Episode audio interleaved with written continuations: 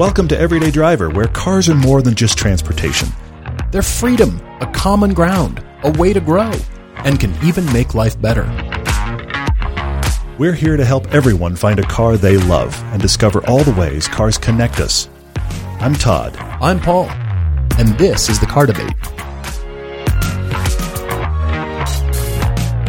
Happy Tuesday. Meetups are happening again. We're traveling again. Next week, we're in Texas. We are. I can't believe it. It's upon us already. It's going to be really cool. We're Many in of you are meeting us there, which is awesome. We'll be in Austin for a few days. We actually are shooting something for TV season nine, and then we're meeting up with you guys on Friday, Saturday. We're looking forward to all of you that are coming. That'll be very cool. And then we are still, I know I keep teasing it because we're talking about it a lot, Mm-hmm. but we are planning a big Utah meetup for middle of September. Details to follow. Sign up to follow, but it's coming together. It's going to be really fun. It's going to be a couple days worth of driving with some overnight. It's going to feel like a rally. It's going to be really, really cool. It is a rally, man. You're That's right, yeah. awesome. You're right. Well, welcome back to the podcast. Uh, if you have been wanting a Minister of Finance shirt, it is still available Now as of this time. Mm-hmm. podcast recording. We're doing our best to mitigate the. Uh, well, the, the time period in between when shirts are available Yeah, and when yeah. they're not. And so right now it is currently available for the next seven days as of this recording. If you want one, also Stuttgart is on there and we'll keep making announcements as shirts kind of turn on and As turn cycle. off. Yeah, yeah. And Yeah, uh, as you said, cycle through. So, yeah, get your Minister of Finance shirt there. And also, a quick note thank you guys for your viewership on YouTube of the triple sports cars that we. Mm-hmm. drove the Cayman, Supra, and M2 comparison. That is being well loved on YouTube, and I'm glad to see that. That was a TV episode. And we did the interviews for that a little bit differently. So we had three car- cars. Mm-hmm. You're right, yeah, we yeah. needed three drivers. So Chance went with us. And all three of us were driving these cars, and we would drive for seven or eight minutes Yeah, yeah. and stop and switch cars. And so every every stop, every switch, we would talk about one aspect of the car. We Mm-hmm. You're would right, focus yeah. on Yeah, yeah. brakes or power or handling or dynamics or any Mm-hmm. of those, and just that was the commentary headspace to really feel the back to back seat time. It was amazing doing it It's like that. different than. Mm-hmm. we've ever done for any review. We've never done triple cars that way, and I think it really worked. I think it really came It was very across. cool to just spend a few minutes because we also knew the road, and so we knew what sections of the road would be fast sections of the road. So, okay, when we're going to swap cars, now we're going to talk about speed and power, and Mm-hmm. then this section going to be really technical and tight. So, this section we're going to talk about handling, and that actually helped us not only focus our commentary because the things you guys may know is may not know is that we do twenty to thirty minutes per car. For each of these Mm-hmm. Yeah. reviews. And then, of course, keep in mind the fact that the episodes are only about 22 minutes total. But each of Paul and I each do 20 to 30 minutes per car normally. But we'll go out for 20 or 30 minutes and talk about everything you hear us talk about. This Right. was so focused to topic and it worked out really well. You guys are liking it. You're commenting. You're sharing. We really appreciate it. I've always wanted from our TV episodes, since we've always had so much leftover footage, mm. to create the same episode with all the other footage. So here's the A cut, here's the B cut, and mm-hmm. we also come away with all the unused rolling car footage too. Yeah, shots that aren't the juiciest, the best of the best that we get. The stuff that's kind of good. and it's yeah. the the others. It, I would, I think it would be actually kind of funny to see the B-roll cut. That's very funny. That's very funny. It's horrifying. Me as the editor, I just kind of fainted for a second, but I follow what you're saying. right. Yeah. We, we'd need a whole other edit team to be able to do that. We're really proud to have Covercraft as a long running TV and podcast sponsor.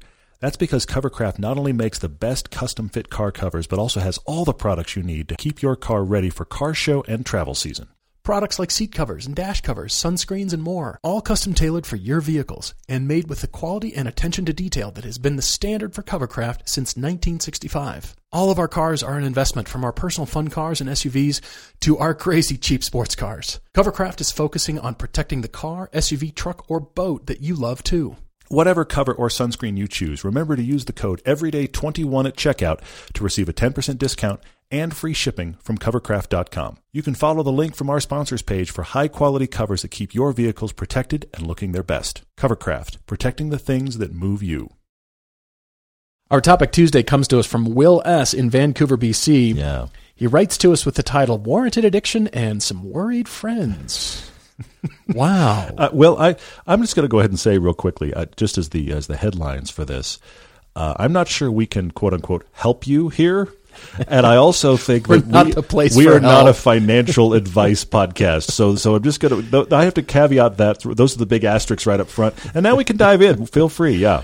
Well, Will is in Vancouver, BC. He fell in love with driving ever since his first ever car, a 1993 rusty Mazda Miata. Sounds and the way great. you the way you titled that, Will, indicates that it, it implies all Miatas are rusty. It's just you had the 93 version of all rusty Miatas.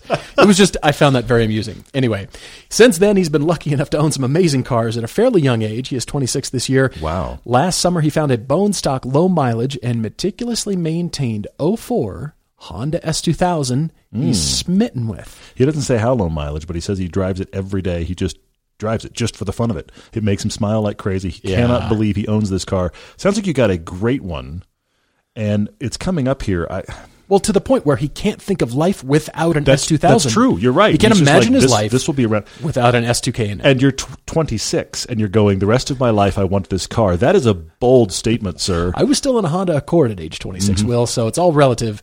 In the mild winters in Vancouver, he has a fairly crappy but reliable and economical 2003 Toyota RAV4. It's probably all of those things. He yes, says it's not a joy to drive, Mm-hmm. but helps him appreciate his S2K even more. I can see that. Yeah. Here's where things turn. Mm-hmm.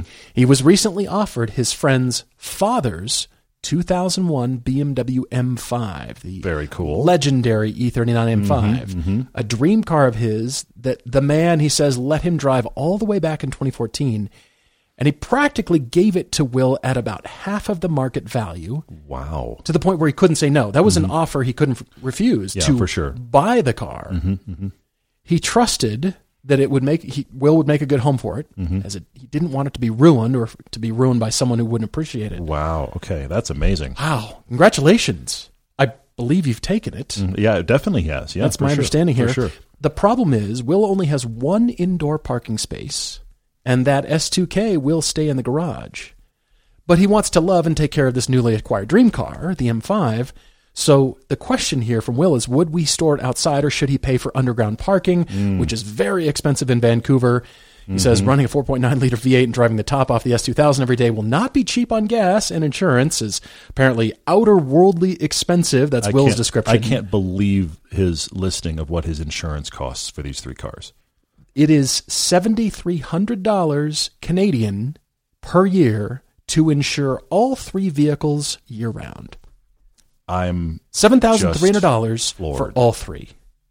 that's the, I'm I'm astonished. Whoa. Now, your age is certainly a factor, but you are over 25, Definitely, so that that's come down a bit. But your age is certainly a factor there. I just I am I, I, literally when I read that sentence, I had to stop reading for a minute because I could not believe Yeah, how much extra cost that creates for these cars to exist in your life and be driven. I'm I'm just stunned. That's difficult to comprehend. But Will, Yeah. I like that you took on the E39 first and then decided, you know what, let's let's figure out what we're going to do, and that's where he's at right now. To the point where friends of Will's are, you know, from both the car loving camp and Mm-hmm. the normal human being camp, are worried about Mm-hmm. Will. We're the normal ones, just so you know, Will. Right. It's everybody who doesn't like the cars. They're the abnormal ones. Exactly. They're saying that he should have a mortgage and be paying that off by now with his good career, yet all he's doing is buying up cars that, well, Will says give him lifetime worthy experiences. You're not wrong, Will. That's You're not cool. wrong. That's very cool. when will he have the chance to actually appreciate the newly acquired M5 if he still has his S2000? Are these people, these people, These people. are they right in hoarding these vehicles as a downward spiral into insanity? He thinks he'll be able to control himself from buying another car unless he sells one. But the questions from Will uh, is many questions actually. Mm-hmm. They, the questions are: What are our thoughts about priori- prioritizing lifelong investments like getting a mortgage, which is insanely expensive here? He says. It's insanely expensive everywhere. I feel like Well, right yeah, now. exactly. As opposed to keeping vehicular possessions of incredible emotional joy. Should he sell the RAV4 and daily the M5 and pour all his money into running and maintaining that machine of absolute beauty, he says? Should he let the M5 sit in storage as if he doesn't drive it? He says, it can't break if I don't drive it, right? Not necessarily. Yeah. But he says, ultimately, is he greedy for owning these vehicles? Will, there are layers of this. No This is amazing. I I have to say again, um, what is the smarter financial choice? Not these cars. Look, I, I, can be objective enough to say that from a financial planning perspective, by the way, Will, I didn't do this right either. I'm just putting that out there, okay? Yeah, but from a financial planning perspective, any financial planners that are listening, and and you have written us before, so thank you for listening and, and tolerating our madness. But uh, but because you're also car people, but any financial analyst would say, "Oh, Will's young. He's got a good job. He should be putting his money away. He should be getting into property. He should get into appreciating assets." And I'll be a real cynic for a moment, Will. Okay. You know what the right financial play is here? I'm going to say it. It's going to hurt. You sell the M5 Oh, because you got it for a deal and cars are at a peak right now and that is a collector car you sell it on somewhere like bring a trailer where the people that buy it are looking obsessively for that car in good condition don't sell it randomly sure. but you sell it to like sure. a bring a trailer or cars and bids or somewhere the enthusiasts only are looking and somebody's looking for that e39 and you will make a ton of money on it a financial analyst would tell you that that is the smart play to do immediately i'm not saying it's the right thing but if we're talking about what is the right financial choice, none of it is the cars. I hate You're to say, right. but that's the case. Well, Will, yeah, let's say you sell the M5. That will disappoint your friend's father, who did you a solid by Absolutely. giving it to Yep. you for Yep, yep. half the market value, mm-hmm. which is a lot. He's essentially handing you cash, but he's wanting you to keep it. So it's it in a way it's a burden, Mm-hmm. but it's it's mm-hmm. not. But I don't want a car to be a burden for you. We want That's your hard. cars It's really hard. not to own you. That's the ultimate goal here. They're not sitting owning you and you're afraid to drive it. That's what we're trying to get to. When I had my Porsche 928, mm-hmm. I had it when I was 27. Well, Mm-hmm. Okay. I got it when I was 27, sold it when I was 30, and that was late 90s through early 2000s. Okay. Mm-hmm. I put down $10,000. I bought it for 19.5. I put down $10,000 cash and financed the rest. And it was gorgeous. It was gorgeous. I missed that car tremendously. Looking back, I should have put that $10,000 into the fruit company in Cupertino, California. Oh, yeah, that place. I should have bought stock in Apple, and I would have been swimming in cash right now if I had just left it there. Yeah, yeah, yeah. I would have been just fine. If I had cashed that out much later, Mm-hmm. I would have been doing great. On the other hand, that 928 and Todd Z car from that same era Yeah, yeah, set us both on this path that we're on now. That's an excellent point. I learned how to wrench on cars, if you can believe Mm-hmm. it. It wasn't an old Chevy or a Ford or some old I 911. remember, It was yeah. a 928. I learned Yeah. how to do brake fluid changes and oil Yeah, changes, yeah. and I did the timing belt check and all this stuff. That's what I learned my real mechanic love for. I'd already graduated design school, so I- Mm-hmm. You know that was my background. But I should have done better things Mm-hmm. with that money. But thinking back, Todd and I could not refer to that point point in our lives of You're right. Yeah, remember when, when we yeah, had that yeah. first car and those memories and what it created and all those things, the learning, all the stuff that set us to where we are It now. It was definitely the seed that became this show. So Right. where is the trade off there? right, but that's not a guarantee for Will. True, It wasn't not. a guarantee for us. Of course not. No, absolutely We not. had no, we had no. no idea at that point in time Of course, yeah. Everyday Driver would be a part of our lives and mm-hmm, this mm-hmm. show in our lives. Yeah. And so I don't want you to just say, okay, financially prudent, I should sell that car, take the money, talk to a mm-hmm. financial advisor, and either put that away and you know have retirement investment accounts, or you put that mm-hmm. into a, a down payment for a mortgage, and then boom, you're on your way. Yeah. Okay, but then you don't have an E E39 M5.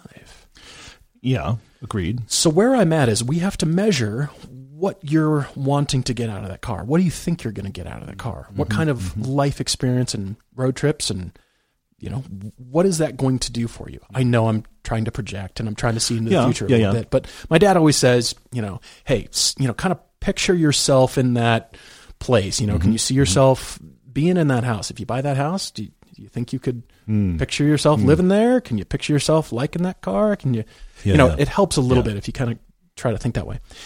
And so ultimately, we've got to figure out that M5 as luscious and juicy and amazing as that car is, Mm-hmm. It's also yours.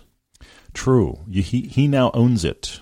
Which It's means he your gets to decision. make decisions. You're right. Yeah. and your yeah, friend's father, as generous as he is, he doesn't have any more ownership in that car.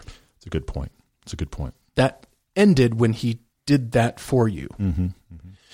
And whatever you turn that into, whether you decide to keep it, sell it, buy a house, financial investments, that is still your decision and your decision only. And you cannot carry any feelings of guilt, any feelings of oh I should have done it this way. You made your decision. You live with your decision. You Yeah. move on. Yeah, yeah, you have to. You have to. Yeah.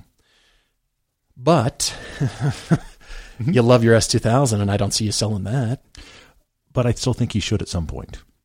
I, don't think At that's some point, but car. I don't think he's ready He's, quite. oh, he's yet. not ready. No, Will. Will. I don't get the sense that Will is ready. But Will, uh, here's the thing: I want to free you up for. You're 26 years old. You're starting the beginning of your car experience. You didn't even list the th- stuff you've owned, but I'm going to say this to you: there are no forever cars yet. You're too early. You're too early in your life for a forever car. And the Yeah. thing I do like that you say in here that I want to I want to expound on a little bit, and that is you're curious about the right financial choices versus lifetime worthy experiences. And I'm going to mm-hmm. take it away mm-hmm. from cars right now. Ultimately, if we boil it all down, every person's life is just a series of the experiences they had. Indeed. Okay? Yep. And I have seen a lot of people who just delayed experiences because there was a smarter choice. And there's look, every every time, every day you're making all these choices. And there's the smarter and the less smart choice. And sometimes you do it right, sometimes you do it wrong. But then there's a lot of gray area here too, where back to what Paul was saying, the choices we made that led to this show, some of them weren't the best financial choices. Not at all. But we look at the life we have now and go, that's an interesting circuitous route to be here. Mm-hmm. Okay. So, what I want to encourage you in is I want to encourage you to embrace the life experiences of these cars. And I want to go a step further with the M5, but I also want to encourage you that I think you need to set a an end date. Not a hard and fast end date, but I'll give you an example. The M5, for example, I think you should keep it for a year and I think you should sell it. okay. And I think you should dedicate yourself in that year to having experiences with that car. You've said it was a hero car for you. It has history with you and your and your friend. Uh, you drove it six years ago for the first time when you were about twenty, and now you own the car, and you can't believe you own it. This is a phenomenal story. That's I love this story. Well, it's great. So, okay, where are you driving that car? And I don't mean to the store. yeah. Take Yeah. that car somewhere. Have some experiences. You can connect with that car, and you can say, "I have an M3 E39 M5. Sorry, E39 M5 when I was 26 years old, and I did blank with it. This is what I did. This is my experiences. And a year from now, you sell it. You'll probably get more than your money out of it. Still, a year from now. I I, don't think that, you should drive it all winter because I think that will reduce its value. Okay. And I think you will feel bad driving that car through the winter. I think you personally will not enjoy it. You'll be like, I can't believe I'm doing this. As much as I'm a guy that says drive cars year round, I think in your case it's the wrong call. Mm-hmm, But let's take an opportunity to drive that car for a year and fill it with experiences and then let it go. Hmm. And then start taking a serious look at that S2000 and figure out when can this go and I can get something else that's next. Interesting. And- you know what? Keep going. Keep because going. because I'm I'm worried about you building a collection without a place to put it, and I'm also worried about Yeah. you building a collection that starts to own you and prevents you from making other financial choices. I, it is impossible for me as a car guy, as a person that co-hosts this show, to say to you, you should make wise financial choices, and those aren't cars. I can't do it. We're a car show. Buy Right. cars, enjoy cars. Right. But I want you to have experiences with them, and then cut yourself free of them and be able to move on, which should keep you from cars owning you. To Paul's point, if you were going to try to keep this M5 for the next decade, I'm worried about you. Just because of the cost of storage and maintenance and upkeep and when are you driving and all that kind of stuff. What if the M5 has its time in your life, moves on? The S2000 does the same. And then you can go in a year from now, two years from now, five years from now, the S2000 becomes a fill in that blank. Mm-hmm. I don't know. Mm-hmm. But it keeps you from having a litany of cars you have to take care of into specific planned car experiences. I think you can, there's a balance there that will allow you to do the uh, you can't see the air quotes the adult things with your money but you enjoy cars. The thing I, the number one thing i want to caution you on i knew a guy when i was growing up in england our next door neighbor was a very well put together architect.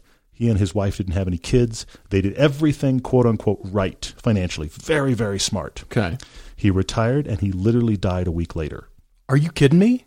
there were no known issues with the man I've never heard this story. Yeah, there were no known issues. I, I, I learned Oh my late, gosh. much after the fact. Oh my but, gosh. Because I mean, the last time I was in England, I was ten or eleven. Right. But I went back there when I was about thirty, and I remember meeting with his wife, and he'd recently died. Oh But my but they were the couple, and, and many people have this story, but they were the couple that they did everything the way you're supposed to. You mean financially speaking? like, Absolutely. start early. You've got your retirement fund by 18 and all this- Totally. Right. And he retired when he was supposed to. Retired a little early, but not really early. There were no known issues. The man died a week later. Now, my point is, Oh. how much of his life did he restrict to when I retire, I'm going to do that? And he never did it. Well, the expectation is that point. I've got 30 years of retirement to just go enjoy and do all this stuff, and Yes. that was stolen from we him. we don't have tomorrow and i don't mm-hmm. mean that to be dark but truthfully if you have life experiences now you can't do everything right now but you have life experiences now it allows you the opportunity to say okay i'm doing stuff now but i'm also projecting the future i think it's that balance that's key i hate when people are too much in the experiences and frivolous because they don't think that there's going to be a tomorrow Right. or the reverse i'm planning for 10 15 20 years from now and i'm going to not do anything now i think you're missing out a life on both versions of that I, I like this a lot. And Will, Todd is not telling you to fiddle in the sun and while away, you know, and just enjoy the cars. But I do like the time period. It, it could be very loose. But I like yeah. the thought of now you could document, you could plan Mm-hmm. out. You you're setting yourself a, a bit of time, some space to enjoy that M5, and you can document the things that you go do with that. They're called GoPros. I just had a thought. Will, I, I will tell you what to do with your M5. Drive from Vancouver to Mexico down the coastal road That's fantastic. and back. That's fantastic. Do that. That's turn a- on some cameras, Will. road. Take some friends. Yes. Mm-hmm. Plan to see friends along the way. Plan some stops. Do that epic road trip. And yeah, drive it, but take care of it. Mm-hmm. But drive it. And then in a year or so, you this will also give you some time to plan out Mm-hmm. whatever money you make off the sale of that car. You've got the direction for it. It's not like Mm. plop, all this money just landed in your account. You waved the happy new owner goodbye and wow, I've got some money. Mm-hmm. Whatever I've been eyeballing in my life, I suddenly I've got some cash. No, no, no, no, no, no, no. You have earmarked that money and you've already talked to a financial planner or you've already talked to a real estate agent and you said, "Hey, I'm I'm going to get, uh, you know, some kind of money or I'm going to make up to get to 40 grand or 50 grand or however much you Whatever. Yeah, thing." yeah, whatever the plan is. Yeah. and then this is the time that you know i'm planning on that Mm-hmm. I, I like that a lot because it's in a way the best of both worlds you can have time to enjoy the car yes. then it's fully yours so you can do with it what you want Mm-hmm. and then kind of start your life both todd and i didn't have houses when we were in our, in our 20s Oh my gosh, no. or in our 30s la Yeah. is wickedly expensive and it was when we were living there i could Had to afford move a out of. Los Angeles to do anything but rent. individually Absolutely, moved yeah. out of California to go buy a house. That's not everybody's story. Mm-hmm. yeah. That was Todd and his wife's story. That was my story. Yeah. But it was not as important at that point in my life. Mm-hmm. I was building my career. I was going after, you know, different things. We were building the show. You know, Absolutely, yeah. a lot was going on. And so our lives have changed. And so I, I like this for you. But I, I want this whole conversation, Will, to give you the freedom to be able to take a deep breath and say, all right, I'm going to have some time with it, but I'm not offending my friend's father by selling it. Hmm. And maybe if you want to talk him through, here's my plan. Whether Mm-hmm. Well, you you're want, not- you know, like, hey, can I get your blessing on this Yeah. kind of thing? That, you know, would go a long way towards the friendships there. That would go a long And whether way. or not you have that conversation, you, this isn't you flipping the car either. It's not like, No. oh, he gave it to me, I'm going to sell it right now. Which No. is, uh, look, I'll say it again. That's the wise financial choice. That's the way to get your most money out of it. is Just unload it. Mm-hmm. But I think there's life experience that's available here that can be really, really cool. And you can just, and also I have to say this again. We've said it many times in the podcast. You and I have talked about it a lot, Paul. But I have to say it because I think it counts for you, Will. You can sell a car you still like Absolutely. because there are other cars and experiences out there. I'll give you a flip side. What if, just throwing it out there, what if you sell that M5 in a year and you take part of the money and you join us on the pilgrimage trip? There's That's a, life experience. That's a life experience that you might have not have otherwise been able to do if For if sure. didn't have the money to do. I mean, or or to Paul's point, what are your investments? What is a house? What what could you do with that money? But mm-hmm. I think there's there's a plan that's available here that allows you to say this is where my money goes. And anyone, these people, you said it before, anyone that is questioning you on your usage of money, I don't go back at them. But my point is, they have something that they throw their money at that you would count as frivolous. Absolutely, they do. Will, a question to you as we close out this discussion here. When all these expensive cars come up for auction, I mean all the ones that we all can't afford, the 62 Ferrari GTOs for millions, tens, hundreds of millions. Mm-hmm. That has multiple commas in it. Why is that? Yes. the the vintage Ferraris, the all those Mm-hmm. brands, all these cars that we just gape at, going, I can't believe somebody paid twenty million for fill in the blank car, a McLaren F one, whatever. yeah, yeah, yeah. Well, somebody sold that car. Somebody Mm. was done with it. Mm-hmm. You think, well, I've got it. I, I can never let it go because I have it now. I have. well, they decided to let it go for some reason, and they're probably wealthy enough that they didn't really need the money. That wasn't the point. When that uh, two years ago, or three years ago, 2018, 2019, that uh, Ferrari GTO, Chance and I were, were in Monterey. Yeah. It came across the auction block, and it wasn't one of the good ones. It wasn't the you know the full on fastback shapes. It was the cheaper model. It only sold for 48 million. The gentleman selling it worked for Microsoft. He had a collection. Yeah, yeah, yeah. Well, he had it. He he has the car. Mm-hmm. You're right, you're right, And absolutely. yet he still let it go, and he didn't need the money. Mm, you're, that's a great point. Yeah. Why did he sell it? Mm-hmm. He was done with it. He wanted something Mm. new, even at that level. I remember sitting with a driving instructor once when you and I were at uh, High Plains Raceway in Colorado years ago. Mm. I remember sitting with a driving instructor and talking with him about the fact that he, and I don't remember what the car was or the specific numbers, but he owned a classic Ferrari, a 60s Ferrari of some kind, okay? That he bought for, you know, at the time, a few tens of thousands of dollars, mm. okay? Mm-hmm. And he sold it and made a profit. Okay. I think he told me he sold it for like 60 grand or so. And he was like, he, but he drove it. He enjoyed it. He loved it. Yeah. But he kept track of that car. No kid. No, And the next no. guy sold it for like three or four times what he had sold it for. And the Yeah. next guy beyond that, the next time he heard it was sold, it sold for a few million. Holy and I was moly. like, how, how do you feel about that? And he said, honestly, I made money on it and I had life experience with it. yeah. So as much as I can say what if, he was very respect like reflective about it. He was like, as much as I can say what if, honestly, I got what I needed from the car and still made money. Mm-hmm.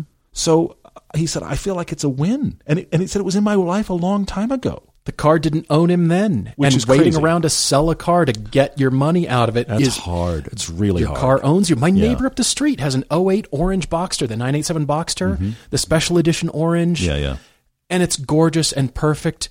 And I saw him, I think last year, and he said, "Yeah, think I'll probably put about 100 miles on it this year." And I went, "Why do you own it? Yeah, agreed. Why do you even own it? It sits in your garage. It owns you. Yeah, it's yeah. inexplicable." When your car needs new brakes, it's a great time to upgrade for better stopping power. We're excited to partner with Power Stop Brakes for an easy way to get more performance from something you already need. Power Stop is on a mission to deliver better brakes on every vehicle in every situation, from daily commuting to towing to track days. These are all bolt on, direct fit parts for better braking, no modifications required. Every Power Stop complete brake kit comes with all the parts you need to upgrade your brakes, including pads, rotors, and even those little clips and fasteners. Plus, all their pads are made from a carbon fiber ceramic compound which they've tested extensively to deliver low dust and noise free performance. So the next time you need brakes or you simply want to upgrade, visit powerstop.com and enter your vehicle's information into their easy to use car finder. We even found great kits for our SUVs and our cheap sports cars. Give your everyday driver the easy and affordable performance upgrade it deserves at powerstop.com. Russell wrote to us for he and his wife. This is a this is a double barrel car debate right here. it's he and his wife. They're cutting it all loose. The entire garage is going. They have college cars. The college cars are quite old. They're quite broken down. They've decided it's time to move on. So we're going to try to solve this for both Russell and his wife. They've been squeezing every last bit out, out of their college cars. It's the time has come, he says, to put them both in retirement. Russell's wife drives a 2003 Pontiac Vibe. Hmm. I forgot about those. That has held surprisingly held up surprisingly well, but definitely started to show its age. Leaks, consumables wearing down, more creaks. Plus, Russell would like her to drive. he'd like her to drive something a little more modern and safe. Okay. Russell drives a 2008 Ford Edge with 264,000 miles. That's a lot. He will continue to drive it almost 800 miles a week. He loves the car, he says, not necessarily for its dynamic capabilities, but rather how dependent and reliable it has been and hmm. his, to him and his family. But with a transmission that has been on the way out, it's time to start looking for another car. Okay. Now, his wife, wife's needs are for a new car vastly different than his. Her commute is less than 10 minutes a day. She does no real heavy hauling or anything of that kind.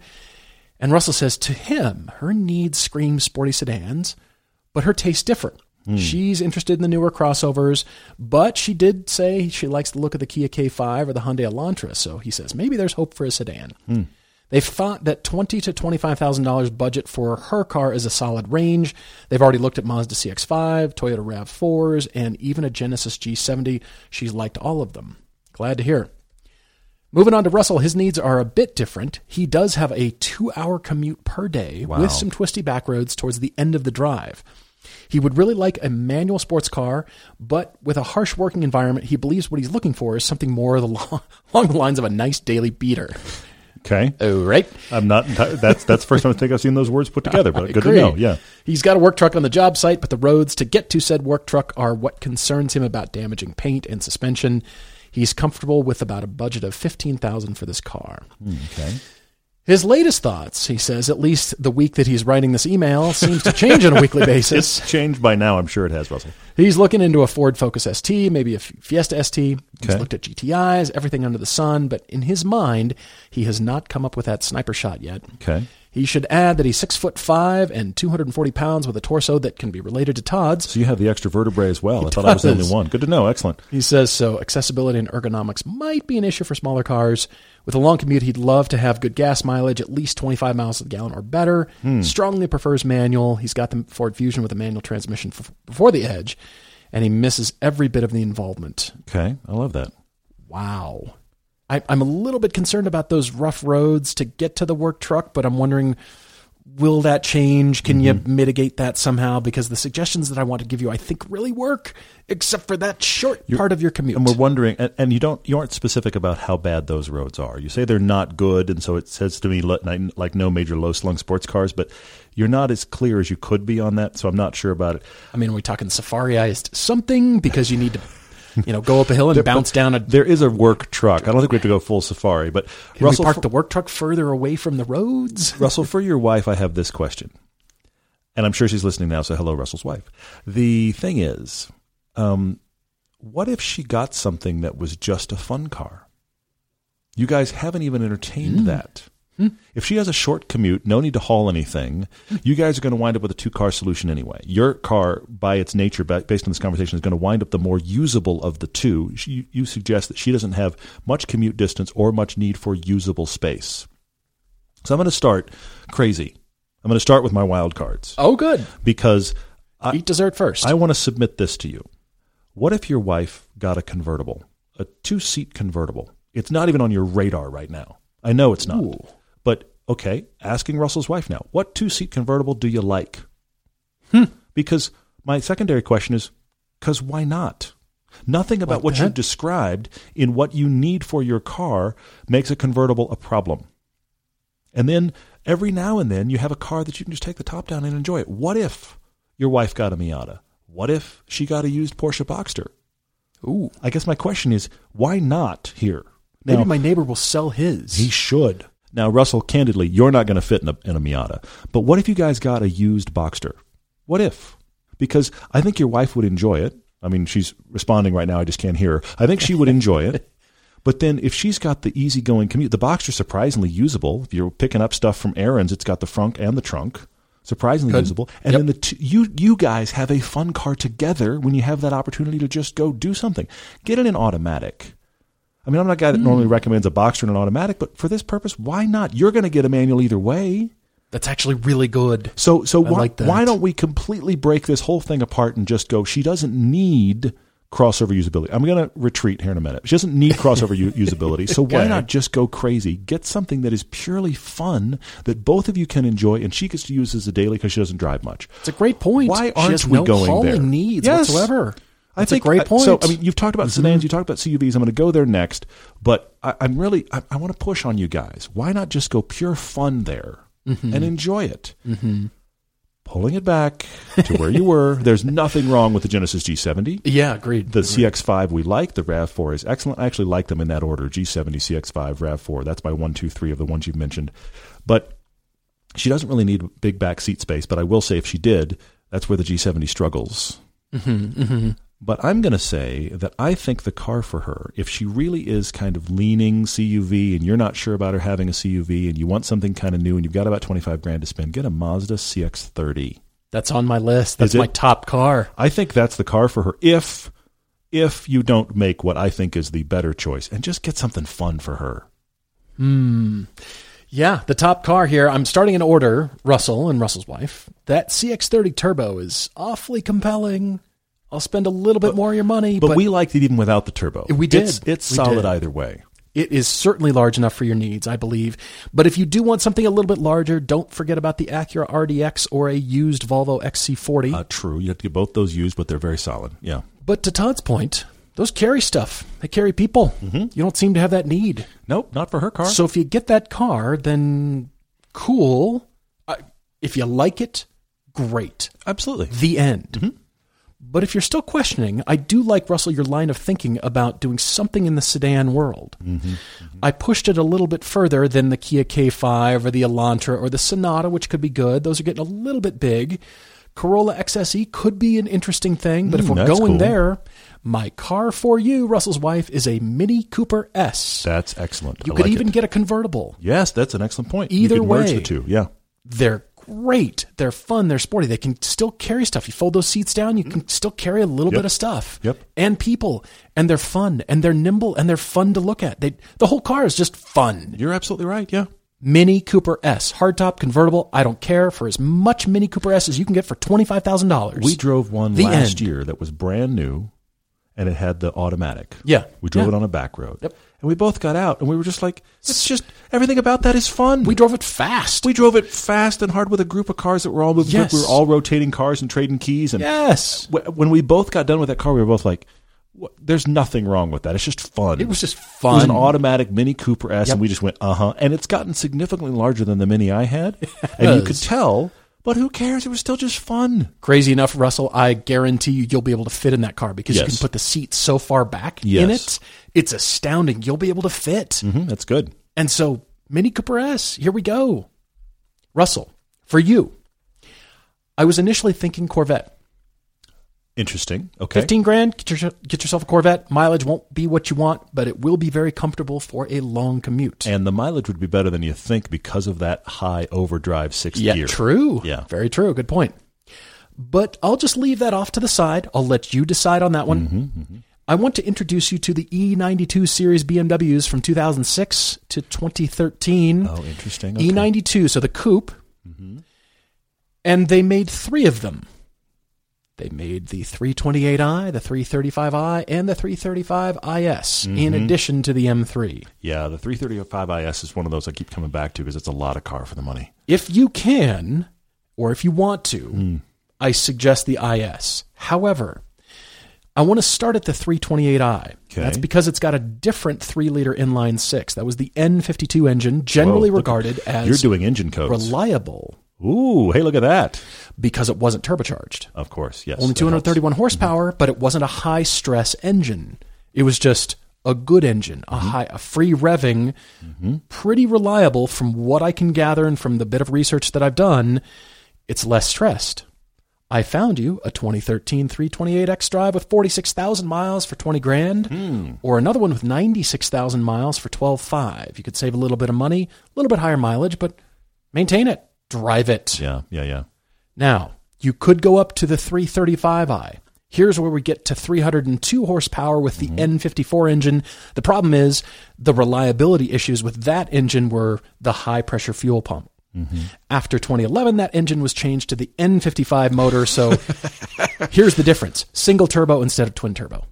Now, a lot more power, not quite as reliable. I think you'd prefer the reliability, but either of these you can get manual transmission. Yeah. You could Yeah, go yeah. all the way to 335 IS. It's very high strung, Mm-hmm. and you can get them for that price. I'm just wondering what you can only decide. Mm-hmm. You want fast, turbo, hotness? Do you want more reliable? But I think anything in that E92 coupe range, you'll be able to fit in. You can find manual transmission. You can find engine options. Mm. You can find a lot of mileage options, and you can find a lot of price options in there. I think it's a great balance Look for what you. you're looking for. That's good stuff. I wanted to go the new 228i. Mm-hmm. I wanted to go that far, but I don't know that they're quite 15 yet. Fair. You'd have be be a really early one. Probably yeah. That's a good question. That's a good question. That's where I'm at for you. I like it, Russell. I've got some thoughts for the ones you started with. First off, you mentioned two Fords, and there's nothing wrong with either one of them. Fiesta ST or Focus ST, both of them you would like.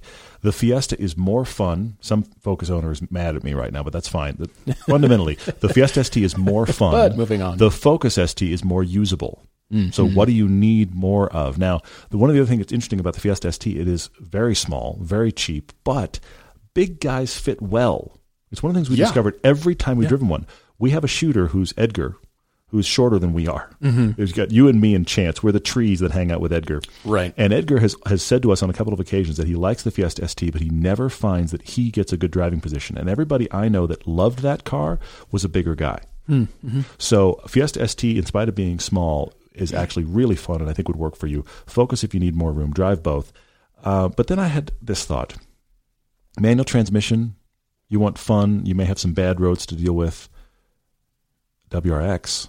you need to go shop It's Subaru true. WRX now. Somebody screaming at, Uh, yes, at their phone abs- is finally exactly going. right there. Oh, "You somebody- idiots." Somebody's like they got there finally. Yeah.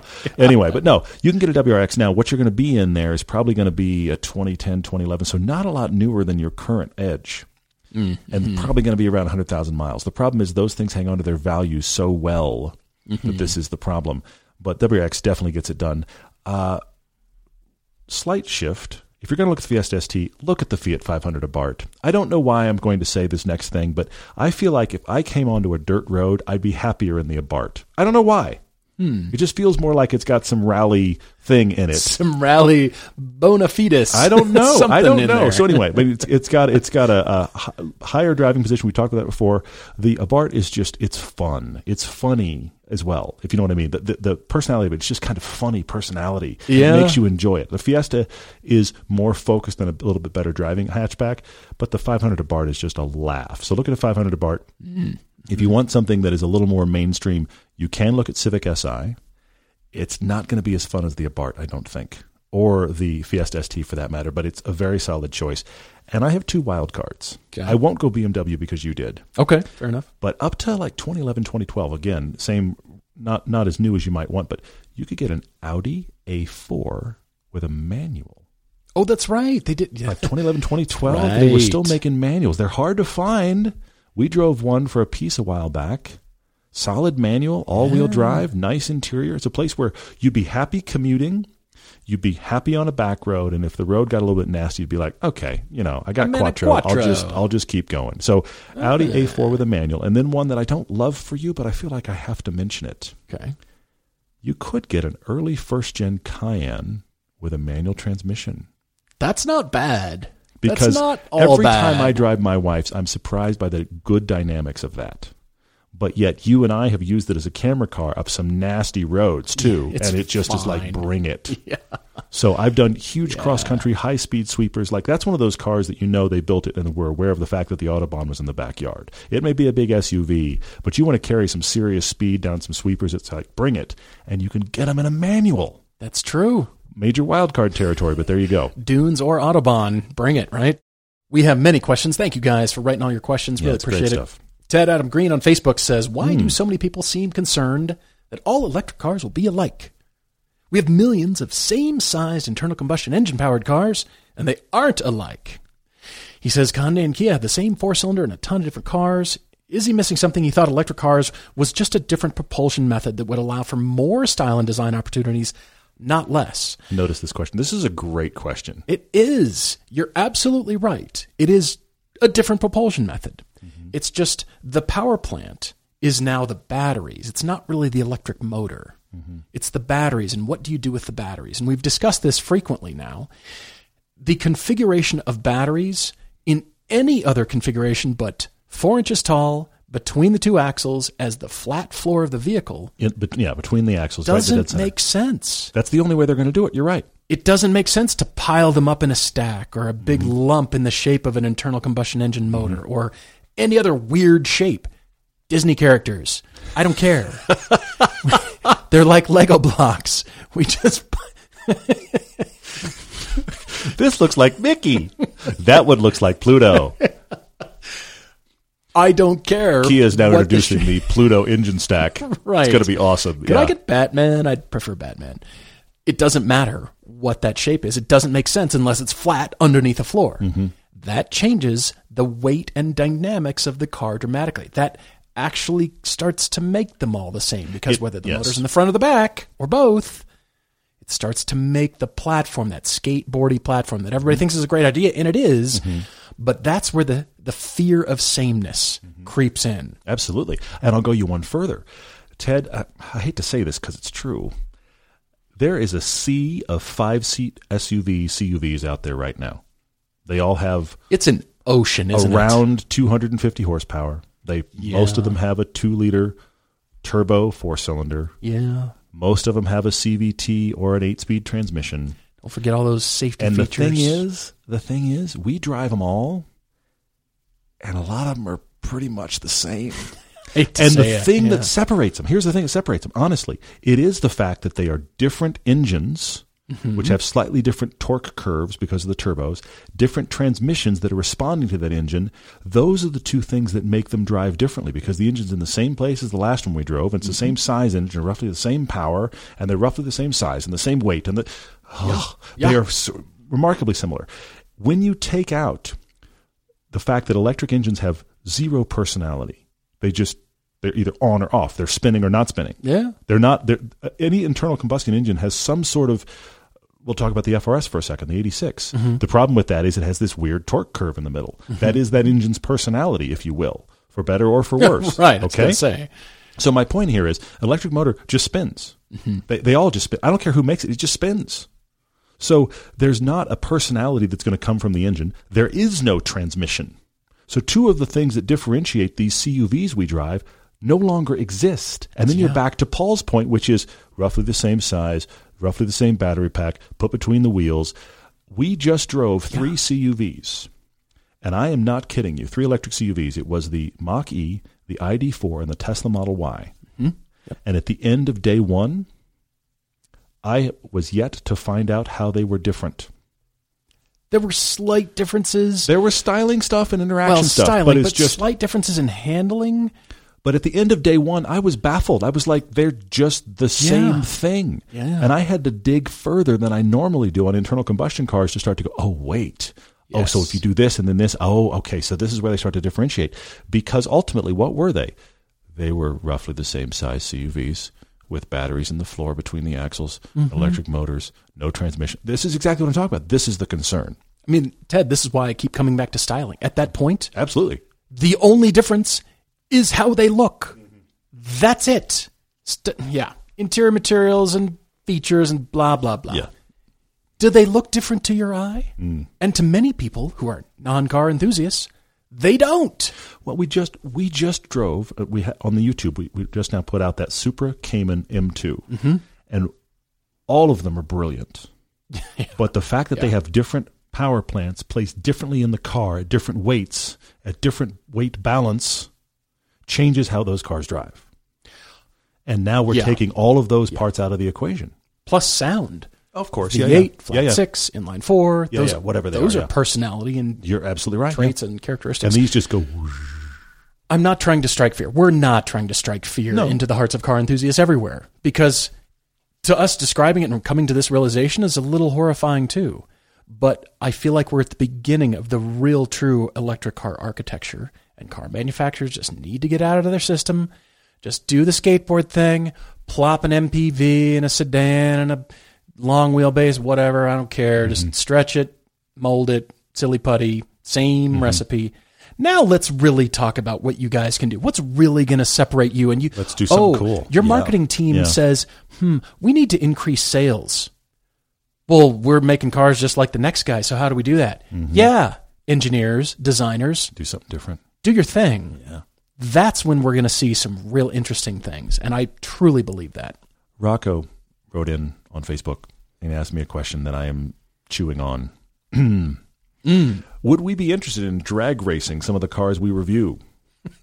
Example Always. was the uh, Honda Ridgeline or the Ranger or the um, the Carnival versus the Odyssey. He just thinks it'd be funny. Uh, Rocco, two minds about this. First off, um, I hate the fact that if you want to succeed on YouTube right now, you need to drag race. Yeah. Yep. Throttle House has proven this. Uh, Ken Block is proving this. If you'd like to get a million views, you just say drag race in the thumbnail and you drag race somewhere. Uh, we don't really have a venue for this. Both of those guys have a venue that they use over and over. Um, I, look, I get it. Drag racing is easy for YouTube. I feel like it's low hanging fruit. I'd like to actually tell you something other than just drag race the car. It would be funny to drag race some of these. We are also doing a thing on some of our test Yes. drives where it's will it drift. We've been drifting some of them. That's been fun, and we'll keep doing that, especially in the winter because it's very funny. Um, we generally don't have these normal cars, if you will, for test drive at the same time. That's one of the things that Very true. that. Very true.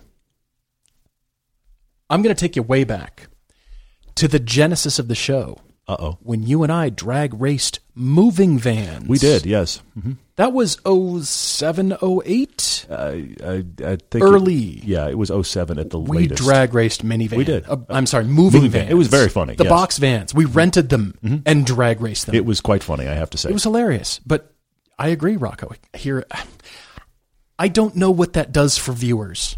Hmm. What does that do for you at the end of the drag race and you see the time and you think, well, that car's better? It's just better because it has the lesser or more number. well, and if it's a minivan versus do? a minivan and one of them won a drag race, It's entertainment. It's funny. Yeah, I guess it's, It's funny. either yeah. entertainment or if you're really shopping, what did that do for the person watching? yeah, fair. I can't answer that unless it's just pure entertainment. But for me to see the two hottest supercars of the, I don't care. Hmm. Personally, I don't care. I, I just, that's not what I'm looking for out of a car. My Cayman will get trounced by mm, all of the cars that are drag raced on the internet. My Lotus will get destroyed. That And has- yet, I love Porsche. I love driving that thing. It, it really it really does honestly as much as it is a laugh and as much as it is a roller coaster ride. Mm-hmm. Who wins a drag race tells you zero about whether or not a car is fun to drive. Absolutely. Nothing. It, it tells you that it's quick. Sure, wow, I'm quick. really I'm very impressed at how fast Where do you use that? Wh- Who uses But you that? have to have Question. a massive straight, or tip, typically what you need is you need like a, a regional runway, and that's what the, these that I've mentioned are, are doing. And it'd be great to have one. It'd be funny. Um, yeah, th these this is cause you can tell we're debating this. We've debated this and, and Endlessly. looked at this because we Endlessly. we see that it's successful. We also just don't have. I wish we'd had a carnival when we had the Odyssey. That'd have been fun. Yeah. But we just we get them one at a time. Color Cartel on Instagram says, How big of a role does self expression play for us in Mm. car ownership? He knows pro drivers who really don't seem to care about expression through cars and just look at them as a tool. The same thing. I had heard stories about Bryan Herta and now his son Colton Herta. Bryan drove Honda, whatever. He was, you know, sponsored by Honda. The, the, Mm-hmm. um, the team was sponsored by Honda forever. He just drove normal Hondas at his house Yeah, yeah. and set up the entire team's cars, all of his fellow drivers. He would set the cars up on mm-hmm. track. He was brilliant at it. But now, Andrew says he knows people who only look at them as self expression. Well, sure, that's all the other categories of car love that everybody mm-hmm. has, mm-hmm. of course. But how is that for us? Mm. Andrew, I think it's a bit of both but it's manifested itself in what I want out of a car, and that is everything. I want it to be beautiful to look at and well designed and well engineered, and the backstory there, that history, that legacy. I I really appreciate that too. Mm, mm. I'm far less concerned driving a Porsche and being a Porsche owner about look at me. And every so often I realize like, yeah, that actually is kind of a flashy car. It's I, am guess I'm kind of saying, probably- look at me. Yeah. coming across that way right now, aren't I? But that's mm-hmm. not why I bought it. That's not why I care about it. That's mm-hmm. not why I love driving it. Who cares? It's not the badge, certainly not the badge. It's mm-hmm. just that particular company does it for me in all of those categories. Sure, And I, I want equal ranking in all of those categories. Whereas I think Lotus is a little bit different for you. It Yeah, might I not mean- be equal ranking, but your priorities are different. Yeah, I mean that's the thing that I've discovered over time is that I want to feel like I've got a connection to the car that typically is connected to weight. Not always, but typically is connected Sure, to weight. sure. And I want to feel like I'm very involved in what's going on, which also most of the time is connected to weight. Mm-hmm, But I will say that I want to have a car in a color. I know you have. I know it's shocked all of you listening, but I I'm desperate to have a car in a color. I just I'm so bored of monochromatic vehicles, and I am so aware. This was the big revelation for me when I had a 300ZX in Los Angeles. Mm-hmm. Is for the first time in my life, I bought a car that I lusted after and wanted, and would go drive just to drive. Yeah, yeah. And I realized this was the epiphany that, that led to the show ultimately. I realized cars are expensive. I know, duh, right? But cars are expensive.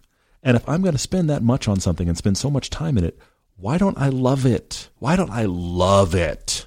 Yeah, if you're spending your money and your time and your effort. So that was the big twist for me. And I realized the cars that I liked were sporty looking, they drove well, and they were a color.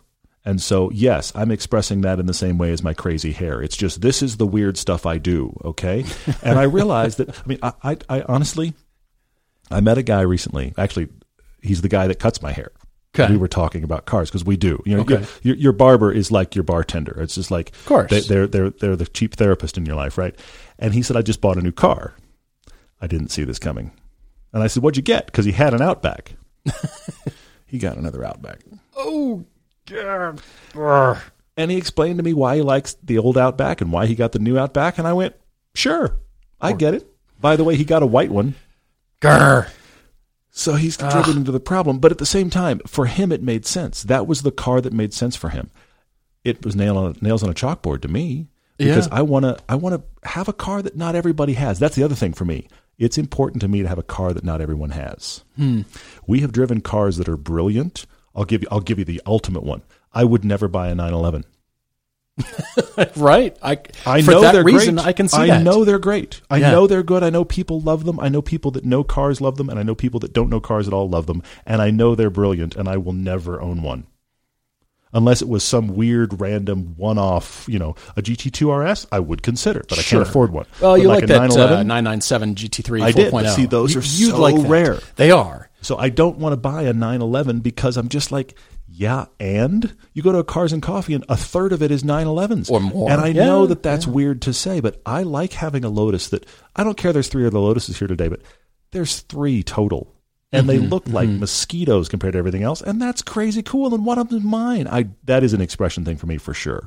I mean, funny enough, I just got this mental image of the entire world driving 911s. Like every car you see is a 911. I'd be fine with it. See, I, I'd be fine with it. I because already feel like I. Mm-hmm. like that car enough to want one too, and so they're good enough that many people appreciate them. It's not just well, I bought a 911 because they're expensive and they're kind of rubbery and weak, but I just bought it because it's expensive. They're awesome. No, they're actually really good, and they're you know beloved by journalists and all that kind of stuff. But yeah. knowing the history, that that doesn't factor in as much, Mm-hmm. and so I don't see it as like, oh well, everybody has one. I guess you know, me too. You know, fine. I, I don't see it as as yeah, you much and I, for me, you and I so differ I- there for sure. I I, like having one. the oddballs. I really do. which is cool and and respectable, and I, I like that dichotomy. And Mm. I, I I mean, I want the modified 911s. I want the singers and the Gumperts and the, or not the Well, Gumperts, but, the see, Gunther Werks. But and, now, you know, but now you're getting to stuff that's unique enough now, where you're separating yourself from the pack again. that's that's what I want. I know. I know, yeah. That's why they're built. Hmm. Well, speaking of color, Mystic Negro says which manufacturer does a single color better than all the others? We've talked about color a lot. For instance, that he's held long held that BMW has the best blues in the business, Hmm. and Audi's Nardo Gray might be the best gray ever made. Is why why why are we in the English language putting together the two words best and gray? That just that See, shouldn't exist. I'll give you on the gray. I do still like silver. Silver and the variants of silver still are are pretty. it's you can have every color of the rainbow as long as it's something monochromatic. I'm just tired of that when I see a car's line up. I feel like that's what Mercedes is doing right now. So it's like, yes, everything, anything that could be done in a black and white photograph, this is your color palette. I hear you. I yeah, Mazda's way up there.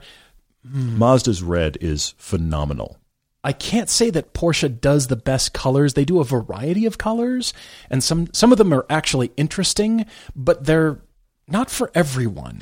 Their their mattes they're doing now, the matte blue and the, and their chalk. Those are Again, look, chalk is white, let's be honest. Yeah. And somehow it's a good looking color on their vehicles. And I don't like white cars. I agree. I can't stand white cars. their Yes. their pastel like flat blue they do is a Mm-hmm. color I would never get on a car and it looks great. yeah, So they do they do agreed. the oddball stuff. They they have an interesting color department that picks really random stuff. The uh, the green uh, back to Mercedes. The green that Mercedes puts on their GT though Oh yes, awesome. I'm not a green car fan. That looks awesome on it that does. car. It does. But I think the trick is not just the single color; it's the color for the car. That's that's key. Yeah, see That is yeah. really where the magic happens, and Mazda's still way up there. Barajaro says, "Have you driven a mid-size pickup we would drive comfortably daily?" He hasn't driven a truck that he found redeeming other than having a truck bed. So he's hmm. asking. I'm going to give you two. Actually, I'm not sure what different people define midsize as different. Okay, so I'm going to go what is technically called a compact pickup, but is now what I think is midsize, and I'm going to say the Ford Ranger rides surprisingly well. Give we had one you, yeah. recently, and that rides surprisingly well.